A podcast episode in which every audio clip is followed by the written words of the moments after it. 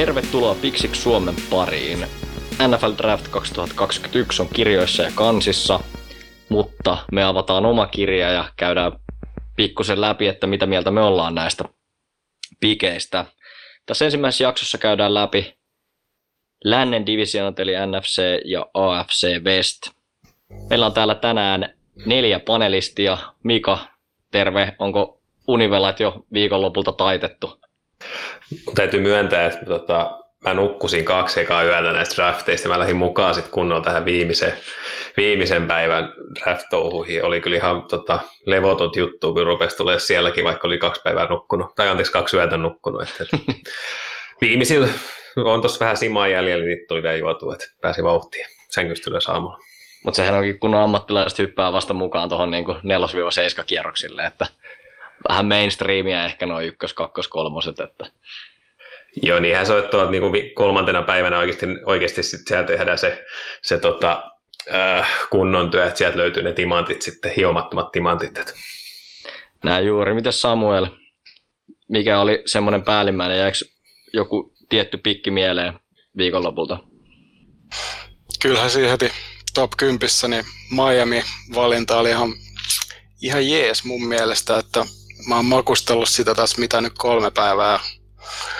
Aluksi oli vähän ehkä shokissakin siitä, että sieltä tuli Waddle, mutta nyt kun sitä vähän aikaa vuntsinut taas, niin sehän sopii oikein mainiosti meille. Joo, pääset tosiaan sitten myöhemmissä jaksoissa sitten vielä enemmän paneutuu, paneutuu Dolphinsin draftiin. Sitten viimeinen, mä tiedän, että siellä akassa jo pilttuussa ruopii, että kohta päästään Trey Lance avaamaan, mutta Olli, mitkä, mitkä fiilikset muuta? No siis se on niin kuin korkealla jossain pilven reunalla leijuu tällä hetkellä, kun on vihdoinkin saatu tämä ärsyttävä, ärsyttävä ruljassi tuota, taputeltua pakettiin ja päästään vihdoinkin niin kuin ihan oikeasti. Ei tarvitse enää spekuloida hetkeäkään, sanotaanko näin, niin kyllä, kyllä on riemulla, ei ole riemulla raja. Kyllä, eli pääset kohta analysoimaan myöskin tarkemmin. Ja mun nimi on Teemu, eli tänään ensimmäinen, ensimmäinen osa tästä meidän draft riikäpeistä vedetään neljä hengen voimi. Mutta mennään suoraan asiaan ja hypätään tonne NFC Westiin ja mennään siinä järjestyksessä, mikä, mihin viime vuonna päädyttiin tuloksissa, eli aloitetaan Seatlesta. Ei hirveästi ollut pikkejä, mutta mitä se oli, miltä näytti se vähäinen draft capita, mitä oli, mitä sieltä tuli? Joo, Seattle hyökkäsi, hyökkäsi tuon draftin kimppuun tota, kolme pikkiä hallussaan ja kolme pikkiä. Myöskin sitten käyttivät, että minkäänlaista kauppaa ei, eivät sitten lähteneet tekemään mihinkään suuntaan, että drafti on yliarvostettu asia tuolla, tuolla tota, division vihollisen leirissä, mutta nämä oikeastaan siitä hyvä, että on nämä kolme pikkiä, vaan ei ainakaan hirveästi tarvinnut sitten miettiä, että miten tätä lähtisi lähestyä. Tätä heidän draftin esittelyä voi ihan rauhallisesti esitellä vaikka kaikki nämä kolme kolme pikkiä, varmaan se ykköskärki sitten tota, oli sieltä round kakkoselta 5-6 pikillä valittu Dwayne Eskridge, eli wide receiveri.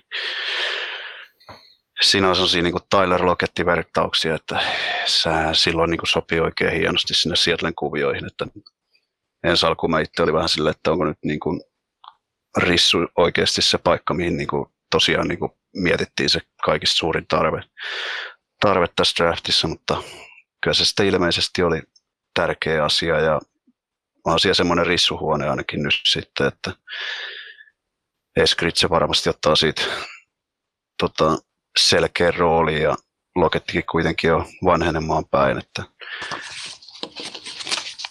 mahtavasti, mahtavasti varmasti löytyy paikka hällekin kaveri on niin kuin 24-vuotias jo, että se on niin kuin aika semmoinen ihmeellinen, ihmeellinen fakta, että äh, suht vanhana rissuna tulee, tulee liikaa ja, ja tota, mikä on toinen niin kuin mielenkiintoinen fakta, että vaikka se on niin vanha, niin sillä on koko uralla niin maks, maksimimäärä koppeja kaudessa on 38 kappaletta per kausi, että, että aika semmoinen niin kuin suht, sanotaanko, välttävä lukema.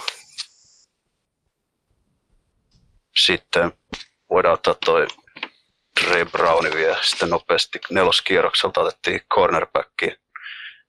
Pieni kokoisempi kaveri, että sillä on jännä tuossa puolustuksessa. Varmaan sitten slotti, slottipuolelle olisi menossa. Kollegessa pelasi niin kuin ihan, ihan tota outsidissakin, mutta tämä nyt ainakin vaikuttaa semmoiselta valinnalta. Mutta tosiaan ei mikään niin kuin ykkös, ykköskorin tyyppi tuu missään nimessä ole Seattlessa ensi kaudella, että joutuu kuitenkin kehittyä vielä. Sitten viimeinen Seattle pikki tulikin tuolta tota, kaikkien suomalaisen speed metalli ystävien suosikkipelaaja Stone Forsyth valittiin kuutoskierroksella. Siinä oli, tota, sillä oli, että kaveri kyllä vähän niin kuin tippu aika paljon bordeilla, että, että tota, se oli aika monessa, monessa paikassa suunnit, tai niin kuin nähty, että se menisi korkeammalla, mutta tosiaan nyt tippui kutosrundille ja vahvempi ja kaveri, että varmasti Russell Wilson on tyytyväinen tästä, tästä valinnasta siinä suhteessa. Mun mielestä tosi hyvä, tosi hyvä value tuossa kohtaa drafti. Eikö ne tota, noussut tuota Forsythia vastaan, että ne teki siinä trade? Muitas mä väärin? Mä en kyllä muista ollenkaan tuollaista. Se on toisaalta myöhään illalla, niin... En mä siis, mun mielestä se oli vaan se kolme pikkiä, eikä ne siinä mitään niin kuin mun mielestä mulju. Kyllä ne, tota, ne teki Chicago Bearsin kanssa vaihdo, vaihdo eli okay. nousi niin kutosen ja antoi anto Bearsille sitten kutospikki ja se, seiskapikki. No niin. No semmoinen muutos sitten menisi. Mutta tosiaan toi Foresight oli esimerkiksi tuolla Bleacher Reportin boardilla, oliko hän peräti 29 overall hei, heidän boardilla. Mutta sitten Lance Airlineilla NFL.comista, niin hänellä oli kolmas rundin grade Forsythille, että sitten kun sä saat tollaisen kaverin kutosrundilla, on se aikamoinen value pick. Ja sitten vielä offensive tackle, Seattle muutenkin ollut ongelmia sillä puolella, niin mun mielestä aika, aika loistelias haku siihen. Niin kokonaisuudessaan on tota aika vaikea arvioida tota, silleen, että tota, klassia, kun se on noin pieni kolme pelaajaa on kyllähän niin kuin poikkeuksellisen vähän, että, että sinänsä niin kuin, totta kai heidän puolestaan täytyy toivoa, että nämä osuu, koska nyt ei ole sit sitä ainakaan massaa, että mistä voisi sit niitä huteja, huteja tulla, että sinänsä kyllä scouting departmentilla on ollut vähän hiljaisempi, hiljaisempi kevät tässä näin, että ei ole tarvinnut ihan hirveästi ja varmaan tuossakin tarvitsisi miettiä, tai mitä ne myös toivoo, että tietysti toi Jamal, Jamal Adams, ketä, minkä takia heillä ei ollut esimerkiksi ykkös, ykkösrundin pikki, että, että hän oli myös hyvä hankinta, hankinta, että on sitten väärti, niiden pikkien väärti, mitä hänestä maksettiin sitten aikanaan. Tästä voidaankin liukua hyvin tällä Jamal Adams aasinsillalla toiseen organisaatioon, mikä ei hirveästi, tai hirveästi, voisi melkein sanoa, että ei lainkaan ole arvostanut noita ykköskierroksen pikkejä, vaan on niin kuin todella e- eri tavalla lähestynyt tätä draftia kuin mitä, mitä muut organisaatiot. Tästä esimerkiksi The Athleticin Jordan Rodriguez kirjoitti todella hyvän jutun ennen draftia, eli jos Athleticin tilaus löytyy, niin se kannattaa katsoa, mutta Samuel voisi vähän purkaa nyt sitten, että mitä näillä myöhäisemmän kierroksen pikeillä, mitä sitten kuitenkin löytyi, niin mitä Rams onnistuu. Joo. Mun mielestä tota, kokonaisuudessaan hyvinkin erikoinen drafti, että siellä varattiin kolme wide receiveria, vaikka periaatteessa huone on ainakin mun näkökulman mukaan aika valmis ollut jo. Et mä en nyt ihan, ihan täysin ymmärrä heidän visiota siinä, että sinne varattiin just heidän ensimmäisellä pikillä, eli toisen kierroksen 50, tai siis joo, 57 overall pikillä varattiin Tutu Atwell, joka on hyvä, hyvä rissu, mutta hänen iso ongelmansa, että painaa semmoiset 150 paunaa, mikä on, ei, ei tuolta liikasta, taitaa olla itse asiassa kevyin ikinä varattu pelaaja.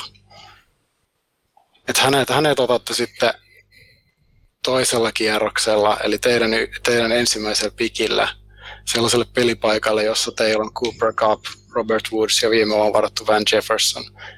Niin mä en nyt ihan niin kuin ymmärrä tuota meidän visiota, että miksi, miksi piti varata Rissu siinä kohtaa koska Tutu ei todellakaan ollut mikään best player available tuossa kohtaa, että sieltä löytyi kyllä, kyllä kovempia nimiä. Esimerkiksi Edge-paikalle, mikä olisi heillä ollut mun mielestä aika iso tarvekin, että siinä, siinä nyt on niinku e-, ensimmäinen ihmettely. Ja sitten mä voisin nostaa seuraavaksi tuon kolmas rundin piikin. En ollut ikinä kuullutkaan kaverista Ernest Young, linebacker. Ei, ei siis ihan rehellisesti sanonut mitään, kun hänet varattiin. Sitten mä vähän katsoin, että minkä takia ei sano mitään, kun mä kuitenkin aika hitaasti noita prospekteja kävin läpi tuossa talvella ja alkukeväästä. Sitten mä katsoin, hän löytyi konsensusboardilta sieltä 238. Ja Rams varaa hänet 103 overall, niin pikkasen haiskahtaa Reachille oikein, että todella, siis me, just kun ei, en tiedä pelaajasta sen enempää, mutta konsensus näyttäisi tietävän, että ei nyt todellakaan olisi pitänyt varata tuossa kohtaa. Että, että mitä, mitä tähän nyt sanoisi Ramsilta hyvinkin erikoista kaksi ekaa pikkiä. Mutta sitten, jos mä nostaisin jotain hyvää tuosta Ramsin draftista, niin heillä oli kolme, kolme neloskierroksen pikkiä. Mä tykkäsin jokaisesta näistä. Bobby Brown, defensive tackle Texas A&M, 117 overall. Hänen pitikin suunnilleen mennä noilmain. Et sinne DT-paikalle Donaldin viereen tarvittiin uutta verta.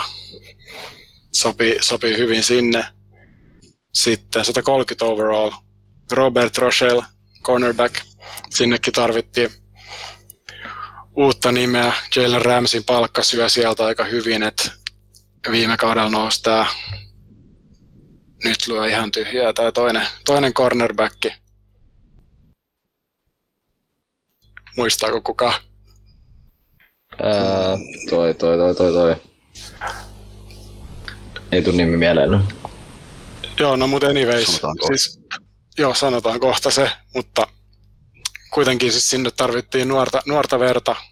Jalen Ramsin palkkaa sen verran, sen verran iso, että siellä ei mu, muilla, muita niin kuin rahakkaita jätkiä oikein voi olla, niin hyvä hakea Robert Rochelle sinne ja konsensusboardilla about näillä siellä piti mennäkin, mutta sitten ehkä mun mielestä Ramsin draftin mielenkiintoisin pikki, 141 overall, Jacob Harris, nimetty Titandiksi, Rams draftas hänet rissuna.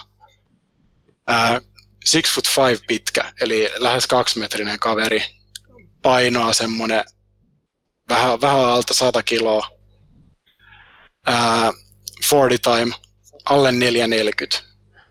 Et iso, iso projekti toki, että ei missään nimessä valmis kaveri, mutta noilla atleettisilla ominaisuuksilla niin kuvittelisin, että McVay saa hänestä kyllä irti jotain. Että aika mie- mielenkiintoinen projekti sinne päin. Ja toi nyt Ramsista, niin kuin, koska tänä vuonnakaan ei ollut, ei ollut sitä ykköspikkiä, niin eikä tuoleen tulevalla kahdellakaan kaudella. Eli edellinen ykköskierroksen varaus olikin sitten first overall, 2016 Jared Goff, ja sitten seuraava ykköskierroksen pick näillä näkymin tietenkin kauppoja voi aina tulla, niin olisi 2024. Että varmaan kyllä NFL-historiastakin niin kuin hakee vertaistaan, että, että tulee seitsemän vuotta putkeen, putkeen ettei pääse ykköskierroksella varaamaan. Et kuitenkin miten liika yleensä arvostaa noita ykköskierroksen varauksia, sulla on, sä oot halvalla tulokassopimuksella ja sitten vielä on se 50 year optionin mahdollisuus, niin tässä on kyllä niin joukkueen rakennuksen näkökulmasta tosi erilainen lähestymistapa, mitä, mitä muilla on. Joo, ja sitten silleen kun miettii, että minkä takia sä otat tutu Atwelliin, kun sulla tosiaan on se rissuhuone on niin kuin joukkueen vahvuuksia. Olisi esimerkiksi voinut ottaa offensive line ja siellä on Creed Humphrey vapaana vielä tässä vaiheessa, joka on kuitenkin offensive line ollut Ramsille ongelma. Ja, ja, ja Whitworth on vanha jo. Jep, siis just näin. Siellä kuitenkin Jalen Mayfield, Creed Humphrey löytyy vielä boardilta, että todella, todella kummallinen pikki. No se on nyt Rams on kuitenkin menestynyt ihan, ihan hyvin, että ainakin toistaiseksi kantaa, mutta, mutta sitten taas vastaavasti palkkakaton, palkkakaton kanssa ovat ongelmissa tietenkin, koska niitä tulokaspelaajia ei sitten niin paljon välttämättä ole, mutta toki heidän täytyy löytää noita niin kuin mid-roundeilta sit niitä hyviä pelaajia. Sitten jos siirrytään seuraavana Arizonaan, Olli ottaa tämänkin käsittelyyn. Joo, tässä näitä NFC Westjengejä. Nyt tota, tosiaan tullut tsekkailtu, Arizona lähti vähän niin kuin puolustus edellä, edellä tota tähän, tähän draftiin, eli siellä oli seitsemän kaveria, otettiin viisi puolustajaa ja kaksi hyökkääjää. Oli sellainen metka, että ne otti nyt toisen vuoden, toisena vuotena putkeen linebackeri ykkösvarauksella, ykkösvarauksella ja se on tietynlainen viesti kyllä sitten tietysti siitä, että että mitä arvostetaan ja tuommoisessa tota, divarissa, missä on George Kittle ja DK Metcalfia ja muita, niin siellä on sitten ehkä lasketaan valuita siihen, siihen Katsotaan nyt kuitenkin tuosta hyökkäyspuolelta. Ensi alkuun nostasin tuon wide receiverin Rondal Moore, mikä otettiin kakkoskierroksella 4-9 pikillä, tosi tommonen atleettinen slottirissu, kärsinyt vähän loukkaantumisista. Tämä oli kyllä sillain, sillain niin täsmä otto siihen, että nyt Fitzgeraldihan nyt on viime kaudet siellä slotissa viihtynyt, viihtynyt enemmän ja sillä rupeaa nyt sitten olemaan se, että jatkaako vai eikö jatka, niin tota, jos ei jatka, niin sitten Moorelle varmaan löydetään siitä rooli saman tien siitä paikalta.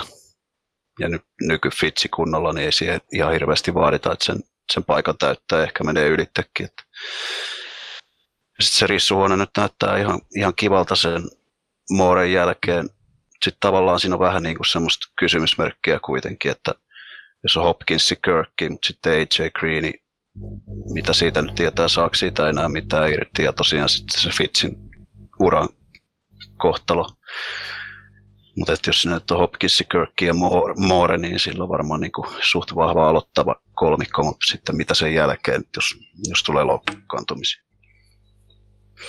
Mutta siinä puolustuspuolella oli tosiaan tämä ykkösvaraus, mikä Cardinals otti ykköskierroksen 16 pikillä, eli Javen Collinsi, linebackeri.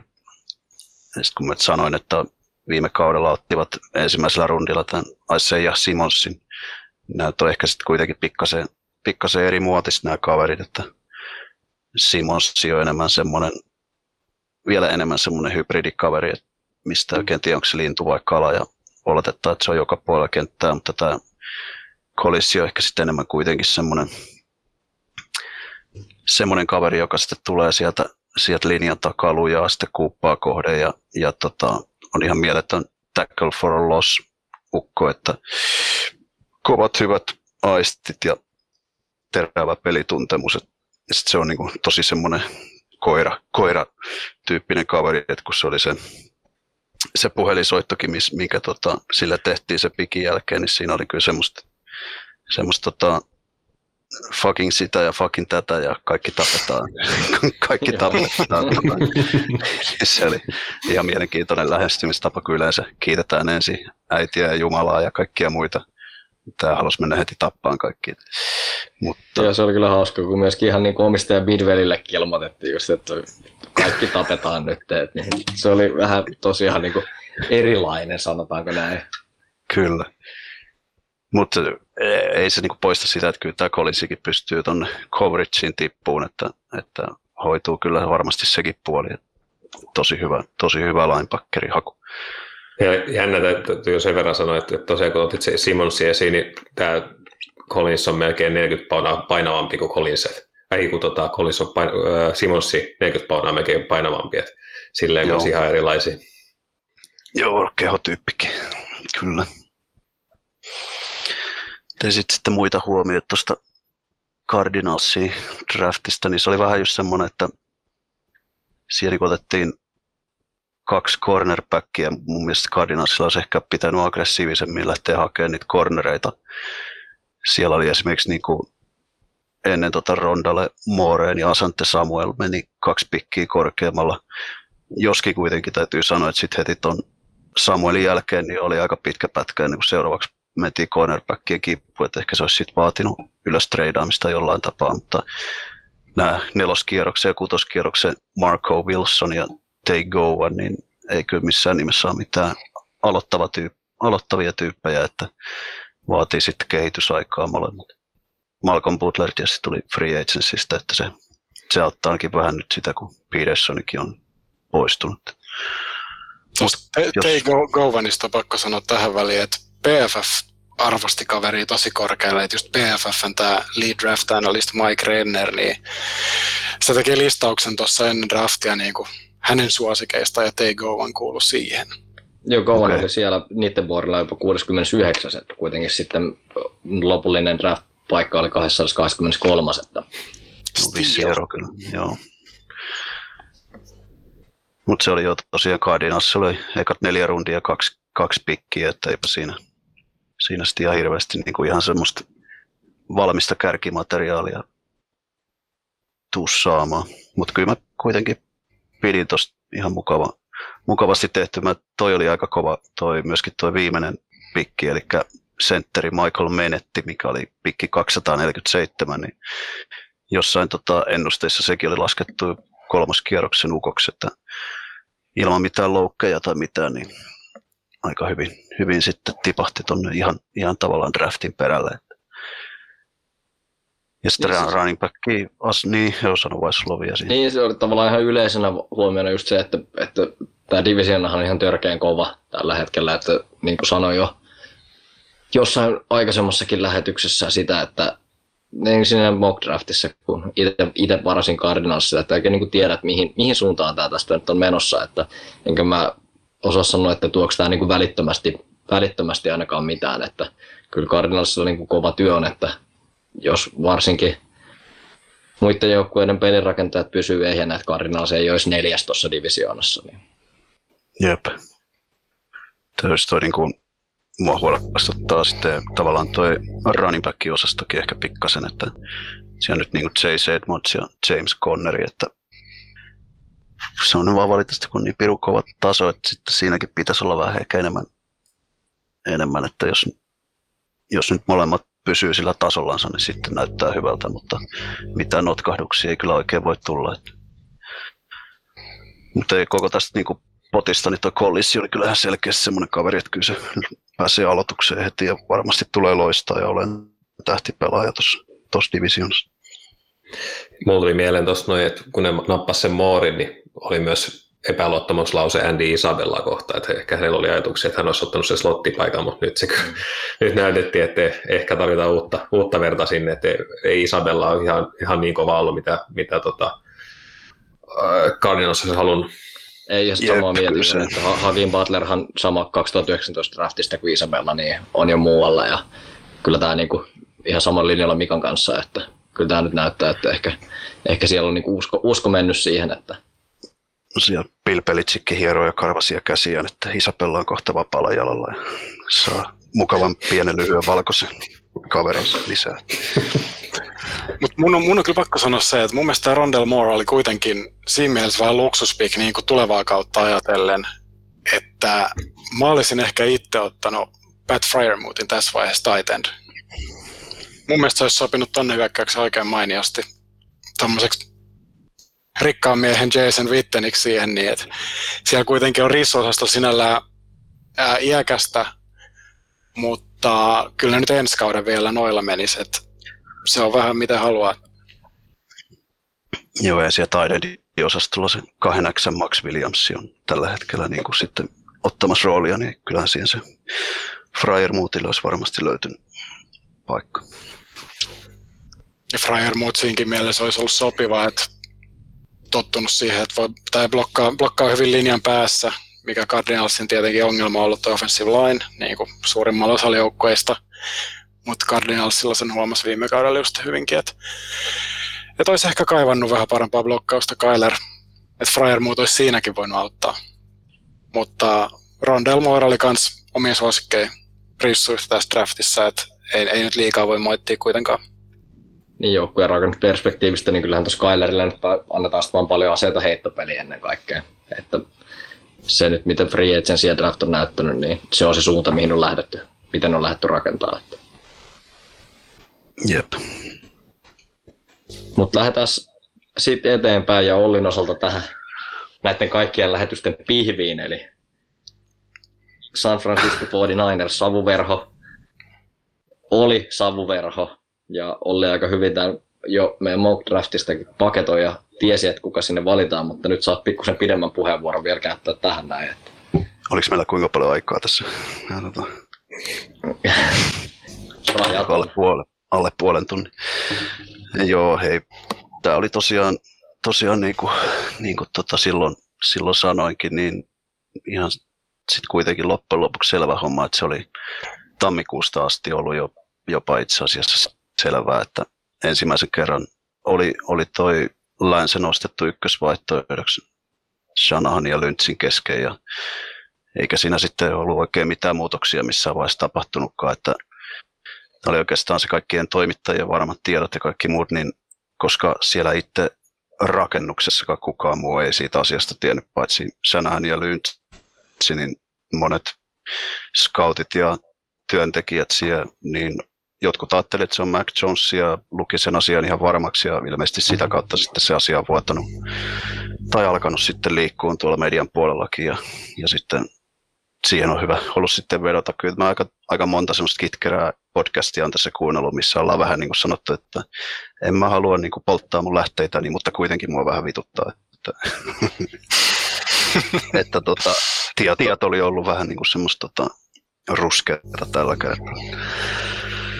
No anyway, se on tehty mikä tehty ja se on nyt oikeastaan se tulevaisuuden määrittävä drafti, että täytyy toivoa, että tämä sitten jollain tapaa ehkä määrittelisi tuota Shanahaniakin enemmän kuin se jänikuiden tota, loppuhetkiä häviäjän tota, tekstiilinen viitekehys, mikä on nyt sitten painanut sitä viime vuosina. Toivotaan, että tästä länsestä tulee se sen, sen legacy sitten viimeinkin. Nyt jos nyt mietitään sitten muuta, muuta tota, draftia tuon länsen ulkopuolella, niin mä mikä oli sellainen mielenkiintoinen asia, että nyt niin oikeasti kyllä tarpeita täytettiin. Eli kovin tarve oli takakentällä puolustuksessa ja hyökkäykslinjassa ja sitten otettiin kaksi hyökkäykslinjamiestä, kolme puolustuksen takamista ja ihan selvä, selvä reaktio ja järkevä reaktio. Sen lisäksi, mitä näitä otettiin, niin mielenkiintoisesti otettiin kaksi running backia, eli Trey Sermoni kolmosrundilla ja Elijah Mitchell kutosrundilla.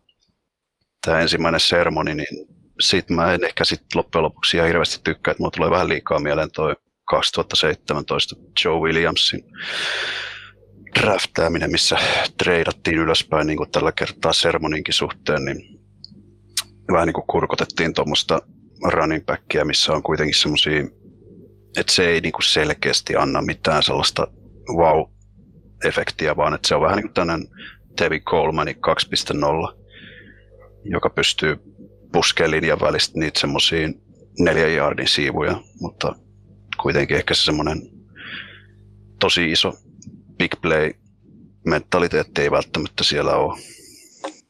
Mutta sitten mä tykkäsin taas tästä kutoskierroksen Elijah Mitchellistä paljon enemmän. Se on niinku superatleettinen kaveri ja mä jopa uskoisin, että sillä olisi varmaan kirkkaampi tulevaisuus tulevaisuus tota 49 edessä, että hyvin tuommoinen niin Mostertti-tyyppinen kaveri, joka varmaan aloittaa sit, niin kuin, niin kuin Mosterttikin, niin spessujengeissä uransa ja sitten yrittää sieltä päästä eteenpäin.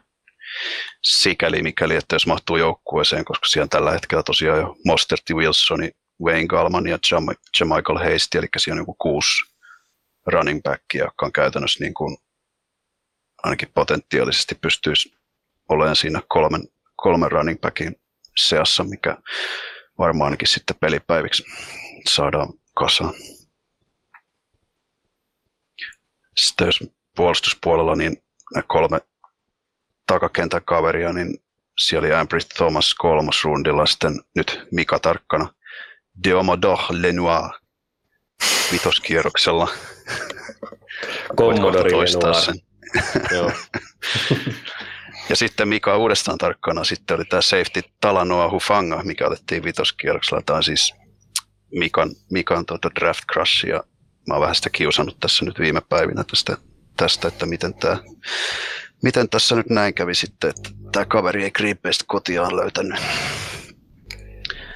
Tässä tota, se oli ehkä isoin tarve tämä tämä tota, takakentän puolustuspaikka ja sitten se jätettiin kuitenkin loppujen lopuksi aika myöhäiselle, että Ämpri Thomasin nyt ainakin on selkeä fitti, mutta silläkin on yksi kausi kollegessa starterina ja sitten se oli vielä 2020 optautti, että siinäkin varmaan niin kuin ei missään nimessä ole valmis kaveri kentälle. Sitten tuosta Lenoirista, nyt ei enää RS mutta sitten tulee varmaan kaavailtu Nickelbackia tuohon K1 Williamsin seuraajaksi. Se rooli sopii siihen tosi hyvin. Williamsilla on tosiaan vuosisopparia, että varmaan lähtee ensi kaudella sitten muille maille. Mutta tosiaan tämä Hufanga, niin hyvin mielenkiintoinen tyyppi, että tosi, A plussa persona. Voi peluttaa strong safetynä tai linebackerina ja tosi brutaali moottori ja ihan mielettömän valoisa lämmin persona, mitä tuossa nopeasti on noita sen pressereitä nähnyt. Ja, mutta sillä on ollut ongelma olkapään kanssa, eli se on ollut, ollut tota Klesana, Klesana aika pahasti ja sitten nämä, tämä asia sitä tiputtikin sitä aika paljon alaspäin, alaspäin sitten list, tota, draftin päivissä. USCissä oli takakentän johtaja ja tota, kutsu kaikki takakentän tai puolustuksen pelit. Eli hyvin, hyvin johtajaperso. Miten joo, sen verran vielä tuohon länseen nopeasti, niin heti pressestä, pressessä ehdittiin jo sanoa, että, että toivotaan Karappolan aloittamaan kaikki pelit, mutta miten sä itse uskot, että miten tämä kausi tulee meneen tässä nyt, kun on Karoppola ja sitten korkealla otettu uusi nuori pelirakentaja? Mä uskon, että toi Karpolo aloittaa day ykkösenä ensimmäisellä viikolla. Ja mä uskon, että se aloittaa niin kauan, kun se pysyy ehjänä. Mä en näe sitä, että se välttämättä pelillisistä syistä lähettäisiin vaihtaa kauhean äkkiä, koska se on, no, tai no mistä sen tietää, että jos nyt sanotaan, että reenatessa kehittyisi Lance niin paljon, mutta tietysti se Lancekin, kun se tarvitsisi niin pelejä alle, että ei se, ei se reenaaminen pelkästään riitä. Että, mutta mä uskonkin siihen, että Niners tulee ensi kaudella kirjoittaa pelejä Lancelle jo sillä että sitä otetaan käyttöön ihan peleissäkin. Ja sille tehdään ihan selkeitä, selkeitä skriptattuja pelejä, ei siis mitään Taysom Hill-tyyppisiä hölmöilyjä, vaan ihan oikeita, oikeita pelejä koska ei sitä nyt kuitenkaan sitten voida laittaa niin kuin ihan vaan suinpäin juokseen ja paskoon itteensäkään tuonne tota, ihan turhan takia laittaa kroppaansa tulilinjalle, että, että kyllä se varmasti niin kuin ihan oikeita kuuppapelejä keksitään. Voisiko tässä olla vähän niin kuin viime kauden Eagles, Vents ja Hurts? Mm, joo, ihan hyvä vertaus. Uskoisin kyllä just jotain sen tyyppistä asiaa.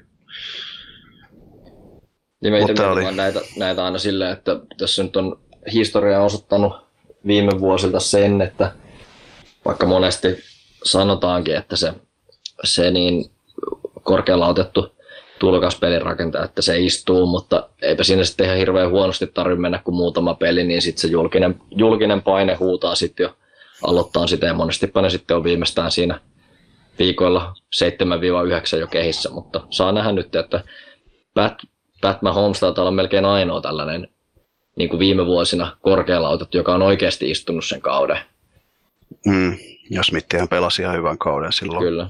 silloin tota, että siinä ei sillä niin mitään käytännön tarvetta oikein tullutkaan, mutta se on ihan totta, että kyllä tuolla Bayerillakin varmasti niin rupeaa kansa kiljuun, kiljuun sitten, jos, jos tota Karoppolo heittää vaikka kolme pikkiä jossain pelissä, niin saman tien se varmaan se laulu alkaa. Että, kyllä mä silti kuitenkin haluaisin uskoa, että, uskoa, että tässä on- onnistuttaisiin jotenkin järkevämmin tuo asia hoitaa. Tässä myös sitten vielä tuosta draftista, niin myöskin tota, hyökkäyslinjan keskustaa vahvistettiin aika hyvin, että myöskin se voisi antaa viitteitä siihen, että myös Karoppololla olisi aikaa enemmän operoida siellä linjan takana, koska niin tai näin, niin sen ongelma myöskin ollut se, että kun aikaa ei vaan yksinkertaisesti ole ollut, niin sit sitä ei ole ollut. Että, mutta sitten sit kun sitä aikaa on, niin kyllä se niin kuin pystyy tulosta tekemään siellä. Ja uskon, että niin tapahtuu nyttenkin. Mun oma mielipide siitä, että tuosta Länsen valinnasta on se, että 49ers oli about paras fitti hänelle. Pääsee, pääsee istumaan veteraanin taakse niin pitkäksi aikaa kuin tarvitsee ja sen jälkeen saa avaimet Shanahanin hyökkäykseen. Ei, tossa on aika, aika kovat odotukset kuitenkin, että ki- kiva nähdä, että miten, miten lähtee rullaan. Kyllä. Ja kyllähän toi paperilla näyttää niin kuin tosi hyvältä, että länsen kannalta. Sitten noin myöskin noin ne linjan sisäpuolen kaverit. Toinen näistä on semmoinen vähän isompi mörkö, mitä nyt on harvemmin nähty, nähty Shanahanin konseptissa, että se viittaisi vahvasti siihen, että sen lisäksi myöskin, että, että tota, aletaan piirtää pelejä sille Lanselle, niin myöskin juoksupelit varmaan on alkamassa suoraviivaistua enemmän, että, se outside zoneista liivutaan ihan pikkasen siihen peruspowerin suuntaan. Että kyllä tässä niin kuin pelikirjaa päivitetään koko ajan ja se on niin kuin ihan viksu, viksu asia, että ei jäädä paikalle junnoa. Kuvittelisit, että nuo RPO tulee nyt vahvemmin mukaan. Lance mahdollistaa sen itse asiassa niin kova paikka juoksemaan, että siis se tuo taas lisää ulottuvuuksia Shanahanin pelikirjaa, että tuosta tulee tosi mielenkiintoista. Joo, jännä nähdä esimerkiksi jotain goal line, goal line tapauksia, että miten siihen sitten piirretään jotain, jotain tota, tämmöisiä pelejä, mitä nyt ollaan viime vuosina nähty, nähty monilta näiltä hyväliikkeisiltä pelirakentajilta. Että jotain muutakin kuin Jacobi Brissett ja tota, QB Sneak. tai Tom Brady Leap of Fate.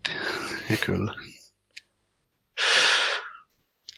Mitä sulla on muille vielä yleisiä huomioita Ninersin draftista tai NFC Westin draftista vai liuutaanko sitten AFC Westin puolelle?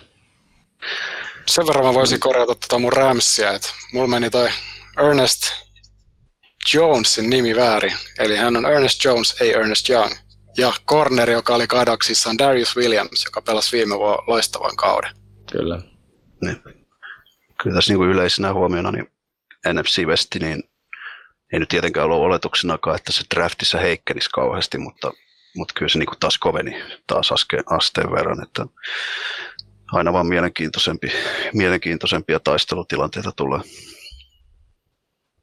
Mutta tästä onkin ihan hyvä, hyvä niin siirtyä sitten tuohon AFC Westiin, eli sielläkin niin kun divisioona on luonnollisesti Chiefsin johdolla on niin todella kova, mutta sitten myöskin, myöskin tietenkin Justin Herbertin loistava tulokaskausi osoitti sen, että myöskin siinä divisioonassa kilpailu on ja tulee varmasti olemaan vaan kovempi. Et siinä kyllä Raiders ja Chart, äh, Broncos on niin kuin kovassa paikassa, mutta aloitetaan Chiefsistä, eli viime, vuonna, viime vuonnakin Super Bowlissa sitä edellisen vuoden voittaja, kuten kaikki hyvin tietää. Aloitetaan semmoisella pienellä nimilistalla, eli Loren Duvernay Tardip, Joe Tyyni, Kyle Long, Austin Blight, Orlando Brown Jr., Lucas Niang, Creed Humphrey ja Trey Smith.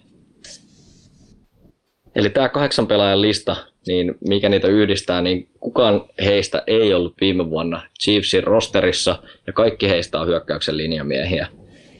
Eli siellä on kyllä, minkä näki nyt ihan, ei tarvitse sitä nauhaa ihan kauhean tarkasti edes katsoa Super Bowlista, että mihinkä se homma oikeastaan kaatui. Eli Mahomes juoksi kyllä ihan kirjaimellisesti henkensä edestä ja sitten siellä on Brett Veach ja Andy Reid miettinyt, että tämä ei saa toistua.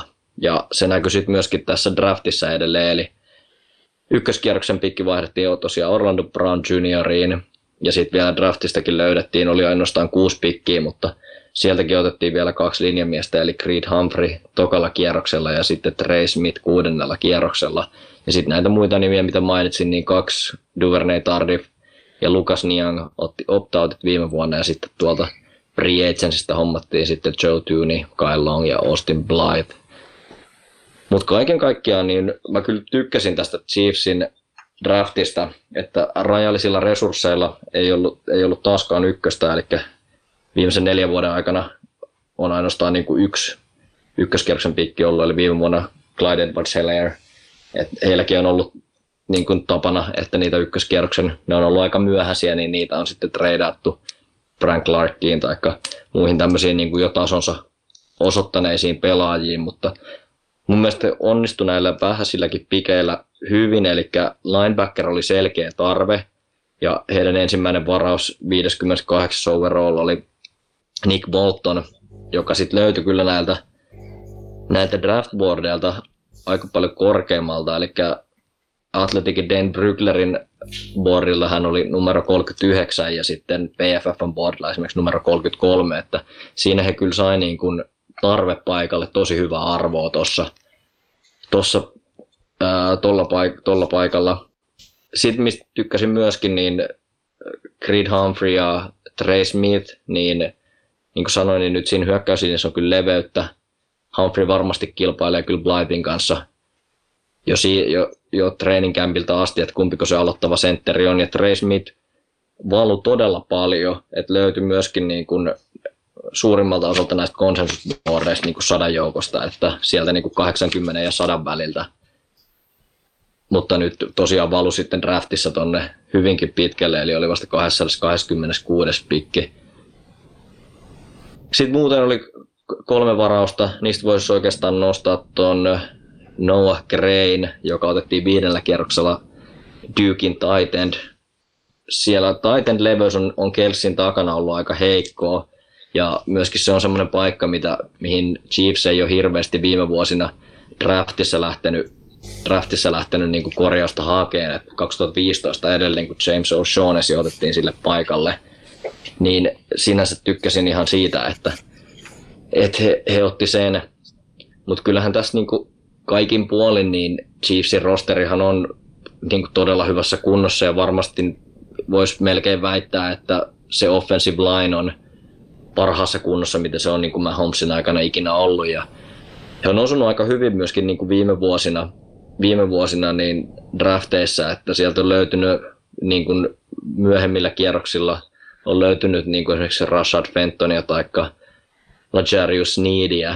Et sinänsä niin kuin mä luotan, luotan tähän niin Beachiin ja Reediin, että, että ne semmoinen niin track recordi on ihan ok, että vaikka niitä korkeita pikkejä ei ole ollutkaan, niin innolla niin kuin odotan, että miten nämä uudet pelaajat, uudet pelaajat pääsee vaikuttaa, että siellähän pääasiassa kuitenkin rosteri aika, aika hyvin tulee takaisin edelleenkin. Et toki offensive lineista, niin kuin ollaan aiemminkin puhuttu, niin Mitchell Schwartz ja Erik Fischer päästettiin käveleen, mutta näitä, näitä tarpeita on sitten kyllä tässä off-seasonin aikana hyvinkin paikattu. Mitä ajatuksia muilla heräsi tästä Chiefsin draftista? Mä rakastin tuota Creed Humphrey-pikkiä. Se oli aivan Joo, täydellinen. Se vaan, se vaan valu Chiefsillä käsiin. Siis niin iso tarve, ja siis mä uskon, väitän, että se tulee starttaamaan heti suoraan. Ei Austin Blytilla ole mitään sanottavaa Creed Humphreylle. Sen verran kova talentti, että olisi voinut mennä ykköskierroksellakin mun mielestä, ja meidän mokissa menikin. Ja meidän, mokissa, meidän mokissa mä, olin, mä olin taas ottanut se siellä eka kierroksella jo Green Bay, ja Green Bay otti just tota ennen sitten centeriä. Nyt kun on seurannut Green Bay tota, tota, reporterit ja fanien kirjoittelu, niin siellä on aika iso juttu, että Creed Humphrey annettiin mennä ja otettiin siis Josh Myers Ohio Stateista sitä ennen. Et jos nyt katsoo sitä Kansas City-linjaa, eli Orlando Brownit, Joe Thune, niin Creed Humphrey, otetaan se nyt siihen, sitten Duvernay Tardif tulee takaisin ja sitten Mike Remmers ei enää sitten yksittäisenä siellä enää näytäkään niin pahalta kuin noi kaikki muut asiat on kunnossa, niin että jos niin kuin suurin ongelma oli Kansas Cityllä ehkä toi linja, niin se niin kuin käytännössä korjattiin, korjattiin Joo, kyllä täysin. ihan valtava määrä kyllä laitettiin siihen niin kuin ammuksia. Että, ja se on tosiaan mielenkiintoista vielä nähdä, että mihin niin kuin esimerkiksi toi viime vuoden niin kuin Lukas Nianghan on vähän, vähän niin kuin tämän vuoden drafti, koska ei sitten ole vielä niin snappiikään pelannut, että pystyykö haastamaan sitten Remmersiä siitä right tacklen paikasta. Ja tietty Kyle oli tosi kova pelaa, mutta aivan sairaasti loukkaantumisia, että, että kyllä tässä Chiefs vahvasti lähti niitä heikkouksia parantaa ja nyt sitten kausi näyttää, että mitä siinä onnistuttiin. Mä en ihmettelisi yhtään, että Chiefs on jälleen kerran kauden viimeisessä ottelussa kauden lopuksi. Että siltä se näyttää. Sitten mennään eteenpäin ja Las Vegas Raiders on niin kuin Samuel taas tuolla laittaakin vai joku tuolta Twitteristä, että Death Taxis ja ensimmäinen kierros tämmöinen ison koulun high character guy. Mutta miten muuten Samuel lähtisi arvioimaan Meijokin ja Grudenin kolmatta yhteistä draftia? Taas, taas melkoista suorittamista pojilta. Että mun mielestä toi Jonas Åkerlund Twitteristä, iso Raiders-fani, kiteytti hyvin tämän ensimmäisen kierroksen Alex Leatherwood-pikin. Miksi ei voi vaan draftata normaalisti? Se oli mun mielestä täydellinen kuvaus. Et joo, Alex Leatherwood. Ei siis siinä ihan solidi pelaaja ja mitä nyt on lukenut jälkikäteen, niin olisi luultavasti mennyt ensimmäisellä kierroksellakin jopa. Mutta konsensusbordeilla oli ehdottomasti kakkoskierroksen kaveri. Mutta sitten kakkoskierroksella tuli heidän paras pikkinsä, Trevor Mooring valu sinne asti ja se on oikeasti aika kumma juttu, että hän meni sinne ja loistava pikki siinä mielessä. Jos nämä olisi mennyt toistepäin, niin ei kukaan varmaan ihmettelisi tätä draftia. Mutta se on just kun meidänkin on toi kolme draftia takana ja aina vähän tuntuu, että sieltä tulee ensimmäisellä kierroksella joku vähän niin kuin reach jostain isosta koulusta, niin mä en tiedä, että se on syönyt vähän uskottavuutta, että sen takia tätä pikkiä varmaan dumattiin tosi kovasti. Että. Mutta siis aika sen näyttää, että olihan toi right tackle tarve, iso tarve siellä, kun uusittiin koko linja tuossa pari kuukautta takaperin. Sikäli joo, mutta tämän tarpeen olisi ehkä voinut korjaa jollain toisilla kierroksilla. Mutta jes, sitten päästään kolmanteen vikkiin. Malcolm Kuhn, 79 overall. Sen mä luin näistä, tästä kaverista. Viisaammat, viisaammat ihmiset, draft-expertit, piti häntä viidennen kierroksen talenttina. Ja hän meni kolmannen aika alussa. Että vähän, vähän taas kyseenalaistaa tätä meidänkin prosessia, että mites tällä. Et, et siinä, siinä vaiheessa, tämä oli 79 overall pikki tämä kuun, niin siinä vaiheessa oli vielä mun mielestä niin kuin kovakin talentti vielä pöydälle, että niin kuin paikalle Patrick Jones Pittsburghista. Tykkäsin, tykkäsin hänestä ihan pirusti, ja hän oli Senior Bowlissa yksi parhaista ergeistä, että mä vähän ihmettelen, että hän ei sit otettu. Ja sitten jos, jos sinne takakentällä olisi halunnut vahvistusta, niin Elijah Molden ja sitten atleettisuutta, niin Ifeatu Melifon oli vielä, vielä Wardilla tässä vaiheessa. Ne olisi ollut ehdottomasti mun pikkejä tähän kohtaan. Mutta sitten kun katsoo kokonaisuutta, niin draftaista ja Raiders draftas kolme safetyä. Ja Meijak on draftannut, vetänyt kolme draftia ja kymmenen defensive backia varannut tänä aikana. Se on aika, aika merkittävä osa hänen draft, drafteja ollut, että se on vähän kummallista, että käytetään noinkin paljon niin pikkejä tietyille pelipaikoille vaan. Et olisi ehkä voinut vähän hajauttaa näitä pikkejä tänä vuonna. Että toki mitä mä ymmärsin näistä puheista, että nämä, esim. tämä Divine Diablo ja Tyri Gillespie, niin ne, ne on kyllä ko- kovi, siis ihan kovia pelaajia, mutta vähän jännä, niin kuin, että Raiders näitä poimii, kun toki BPA, mutta jossain vaiheessa siitäkin pitää vähän luisua, kun et sä vaan voi ottaa saman pelipaikan kavereita ja et vähän kummallinen. Mutta sitten sit mun, mun ehdottomasti suosikki Big Raidersista Raidersillä 167 overall, Nate Hobbs, cornerback Illinois.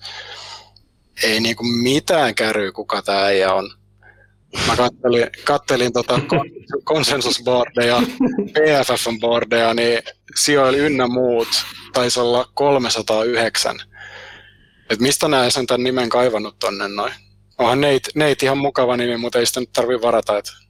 Mut siis, taas, taas vähän tämmöinen kyseenalainen drafti Raidersilta. Tässä oli mahdollisuuksia vahvistaa oikeasti sitä joukkuetta, mutta nyt taas mentiin vähän metsään mun mielestä.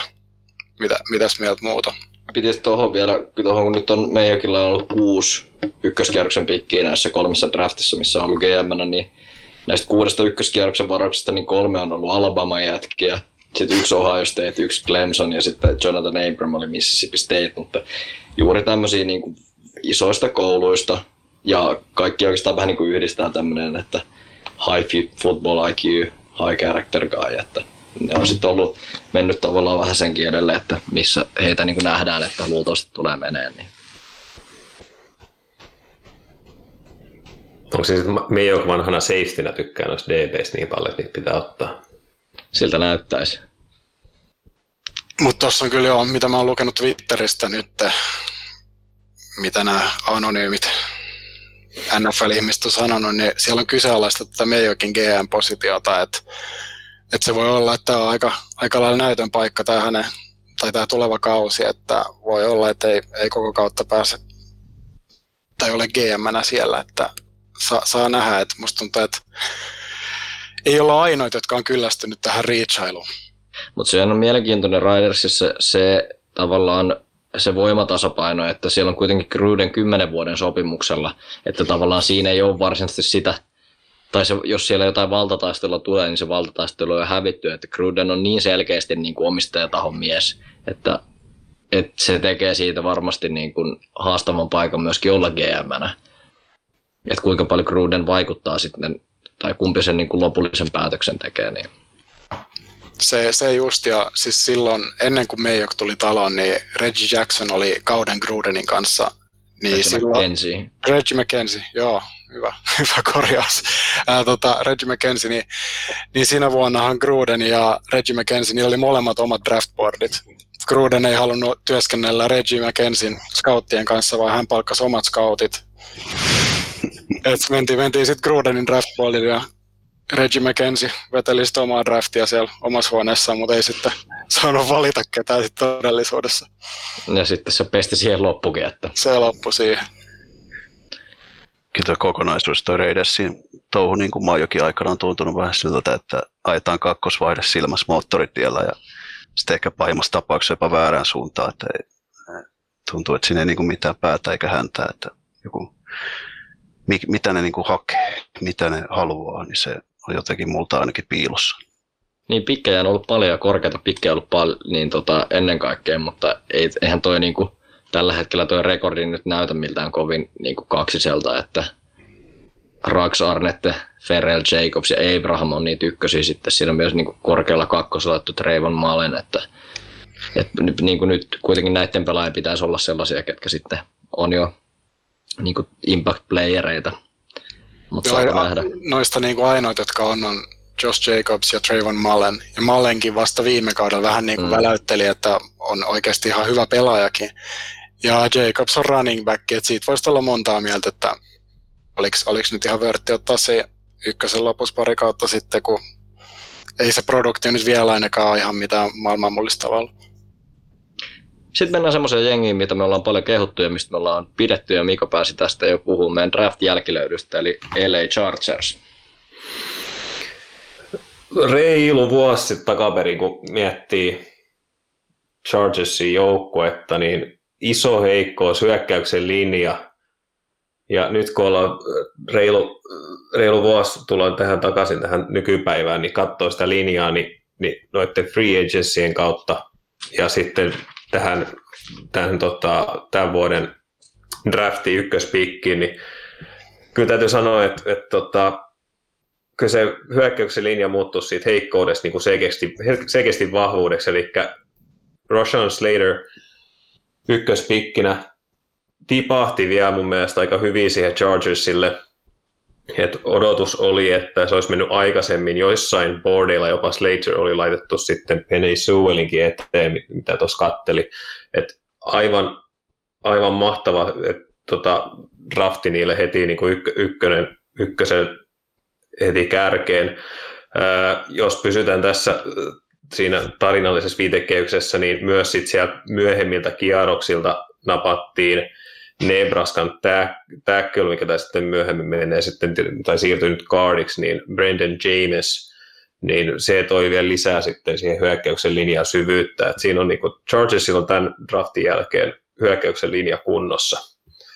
Sitten kun katsoo kakkospikkiä, niin sieltäkin ne sai sitten, sitten tota aika kivasti, kivasti tota, tarpeen, tarpeeseen pelaajan. Mä sanoisin, että on niin pieni koko, pieni koko varmaan tipautti tuon Floridan osavaltioyliopisto Asante Samuel nuoremman tuohon tuohon Chargersille. Erinomainen, erinomainen tota, pikki siihenkin, eli sieltä lähti Casey Hayward, Hayward tota, menemään ja nyt saatiin Asante Samuel siihen, siihen tota, paikkaamaan Haywardiin, joten ka- kahdella ekalla pikillä mä sanoisin, että ne niin kuin hoiti tämän, tämän draftin siihen, että, että tota, aika rauhassa sai sit hoitaa se lopun, lopun, mitä siinä sitten oli, oli jäljellä. Ja sitten jos katsoo nyt sen jälkeen, mitä tuli, niin sitten haettiin vähän kavereita, kavereita tota, Herbertille, kenelle heittää. Sieltä tuli Tennesseein laitahyökkäjä Josh, Josh Palmer kolmoskierrokselta ja sitten vielä tight endi Trey McKinney haettiin Georgiasta, joten hyökkäyksen linjakuntoon haettiin kakkos, kakkos ja ehkä jopa ykkös, ykkös tota, corneri jossain vaiheessa joukkueeseen, Asatte Samuel ja sitten kolmoselta, ja taisi olla, koska toi ollut nelonen vai ei, sekin oli kolmoselta toi tight endi, eli, eli sieltä sitten kohteita, kohteita Herbertille kolmoskierrokselta, joten, joten mä sanoisin, että oli oikein onnistunut. Mä tykkäsin tosi paljon ja niin kuin tässä alustuksessa mainittiin, että ollaan niin kuin tykätty, niin kyllä mä edelleen tykkään. Mulla on sellainen pieni, pieni ihastus nyt kyllä joukkueeseen, että se on varmaan mun noussut tämmöisessä kakkosjengiksi nyt tässä näin heti Green Bay jälkeen. Ei pakko sanoa kyllä itsekin, että tykkäsin kyllä kovasti tuosta, miten, miten Chargers tota, tuota joukkueet rakentaa tällä hetkellä. Ja se, mitä lueskelin, niin Samuelia pidetään niin kuin todella hyvänä fittinä tuohon uuden päävalmentajan Brandon Stadin puolustukseen. Sopii täydellisesti sinne ja mä voisin tuosta rissusta, kenet ne varastoi Josh Palmer. Ehkä niin kuin suurelle yleisölle vähän tuntemattompi nimi, mutta tulee siitä Mike Williams-muotista ja Mike Williams hän ei tunnetusti ihan kovasti ole siellä suorittanut ja nytkin pelaa viidennen vuoden optiolla, niin 15 miljoonaa kaudessa ei missään nimessä tule saamaan ton hintaista jatkosopimusta, eli tämä on mun mielestä suora paikka ja hänelle sitten ensi vuoden jälkeen, että kasvaa korkoa tuossa vuoden ja sitten ensi vuonna valmiina iskemään starterin paikkaa. Sama toi Titan, Trey McKiddy, siellä kuitenkin menetettiin Hunter Henry ja 34-vuotias Jared Cook tuli tilalle, niin sinne tarvittiin vähän nuorempaa, nuorempaa tyyppiä. Uskoisin, että voi, voi fantasy-piireissä olla ihan kova sleeperi tuossa kauden mittaan, kun Jared Cook jossain vaiheessa loukkaantui. Jees.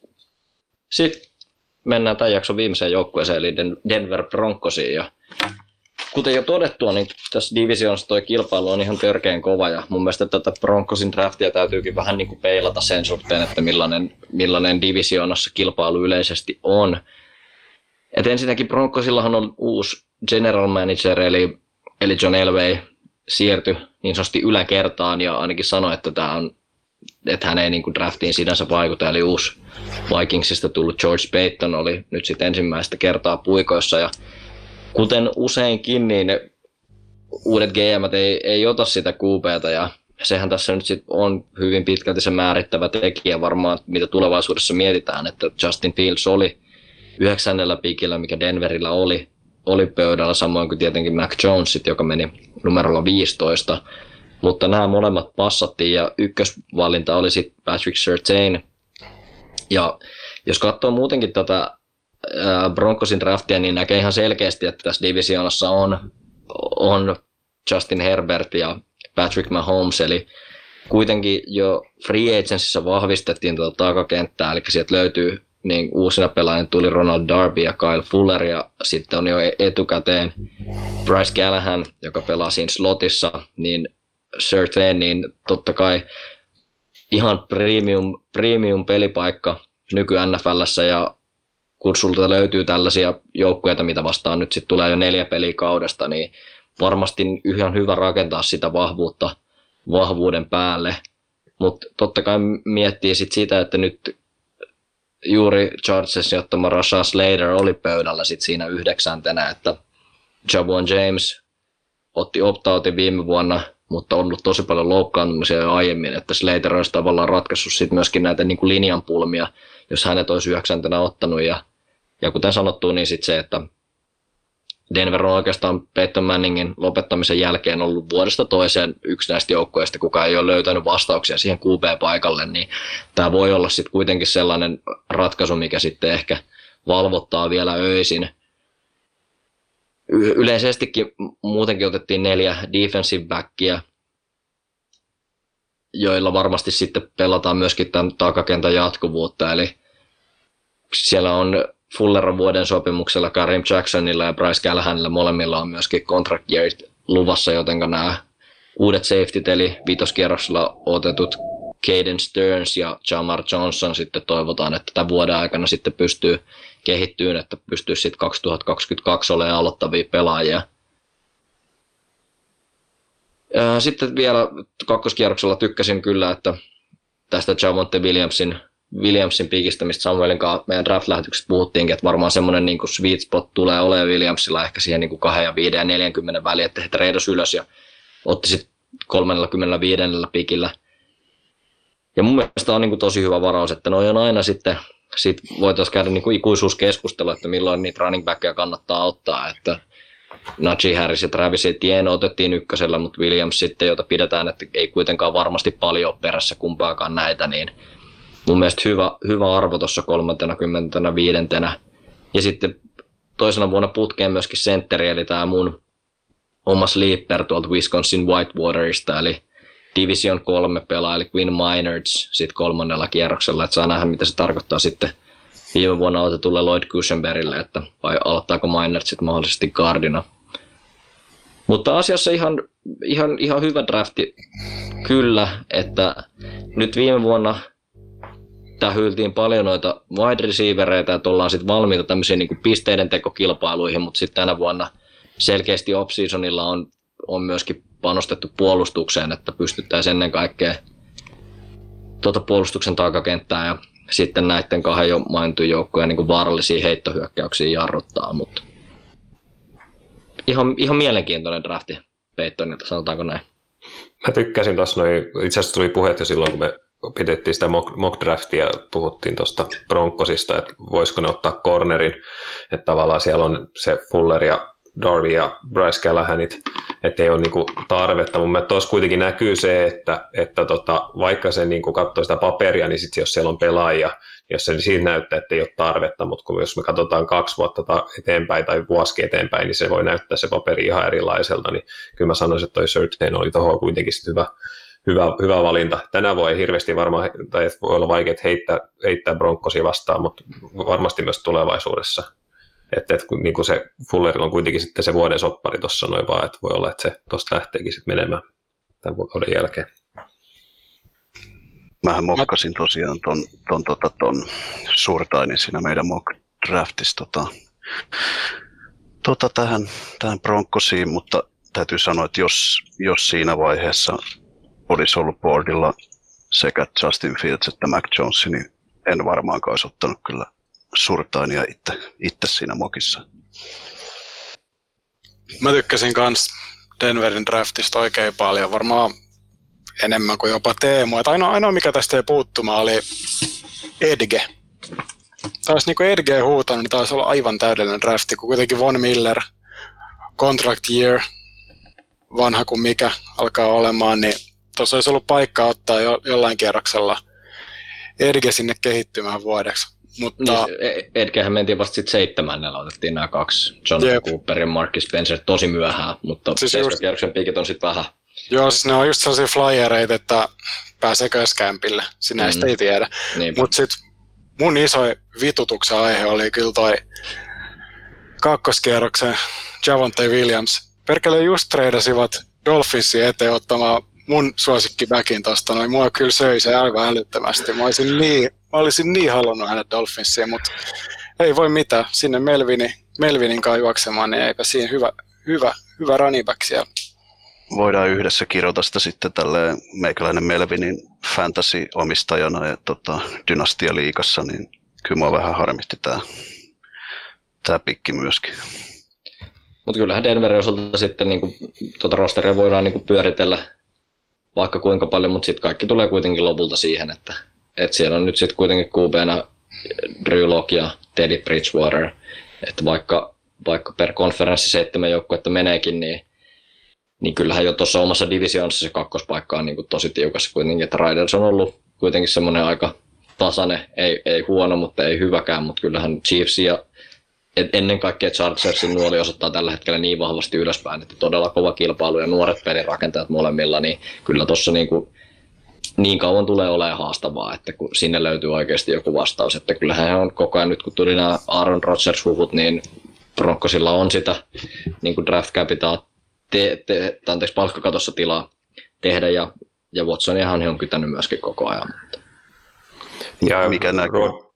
Rogersissahan oli se kanssa, että huhujen mukaan, että se olisi ollut vielä hänen, hänen, tota, hänen se unelmapaikka, jos hän lähti, lähtisi Green Baystä, että pääsisi sinne Bronccosiin sitten. Tiedä häntä sitten, tässä, on, tässä keississä on paljon, paljon sellaisia huhupuheita, että että, että. Tykkääkö se laskettelusta vai mikä sillä on niin kuin sitä, mä en, sitä mä en osaa sanoa. Tuntuu tykkäävän tällaisista show, showjuontajan hommista ainakin tässä noin kun katsellaan. Mitä mieltä sä oot Teemu tota, Broncos asiantuntijana, että nyt kun Queen Minertsi sinne lähti, niin löytyykö Denveristä sopivan kokoista pelipaitaa sille, että se ei tarvitse maahan enää niin kuin, tota, pilkottaa sitten jatkossa? Kyllä mä luulen, että tässä ollaan semmoisessa bisneksessä, että sen verran isoja ihmisruhoja on aiemminkin saatu verhoiltua, että, että jos, ei, jos ei täältä, niin sitten varmaan löytyy kuitenkin jonkinlainen niin kuin, pystyy konsultoimaan jotain muuta, muuta seuraa. Että mä luulen, että tämä onnistuu. Luojan, luojan kiitos. Ja tähän on varmaan hyvä lopettaa ensimmäinen lähetys, eli NFC ja AFC West saatu pakettiin. Kiitos kuuntelijoille ja morjes. Morjes. Morjes. Hei hei.